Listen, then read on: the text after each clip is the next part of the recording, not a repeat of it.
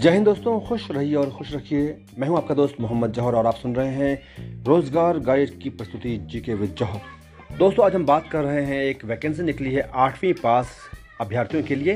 यह राजस्थान में home guard constable के 135 पदों पर निकली हुई है भर्ती। दोस्तों, राजस्थान गृह विभाग ने बेरोजगारों के लिए कई पदों पर रिक्ति निकाली है।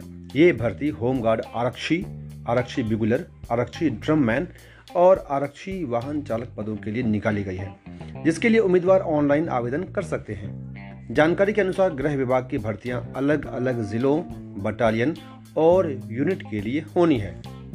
राजस्थान गृह विभाग की यह परीक्षा फरवरी 2022 में ऑफलाइन आयोजित होगी, जिसकी तारीख अभी जारी नहीं की गई है।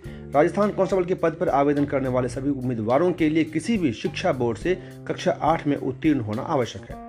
इसके साथ ही कांस्टेबल ड्राइवर पद के लिए आवेदन करने वाले उम्मीदवारों के पास ड्राइविंग लाइसेंस के साथ साथ कम से कम तीन साल का ड्राइविंग अनुभव होना ज़रूरी है।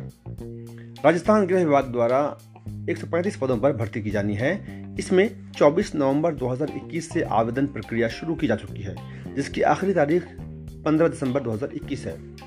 दोस्तों, आपको बता दूँ कि उम्मीदवारों को सिलेक्शन लिखित परीक्षा physical efficiency test technical knowledge और स्पेशल एक्सपीरियंस के आधार पर किया जाएगा।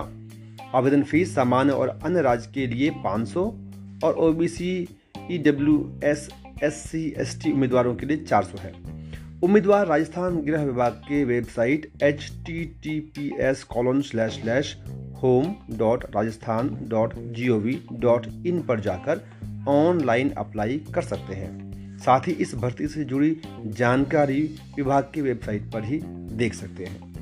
दोस्तों, इस पॉडकास्ट को ज़रूर शेयर कीजिए ताकि आपकी जो बाकी फ्रेंड्स हैं, जो आठवीं पास ही हैं अभी तक और बेरोज़गार हैं, वो इसका लाभ ले सकें। और अगर अभी तक आपने हमारे इस पॉडकास्ट को, इस चैनल को फॉलो नहीं किया तो प्लीज़ फॉलो करें। अगर आप यूट्यूब में सुन रहे हैं तो प्लीज़ सब्सक्राइब करें। जय हिंद, जय भारत।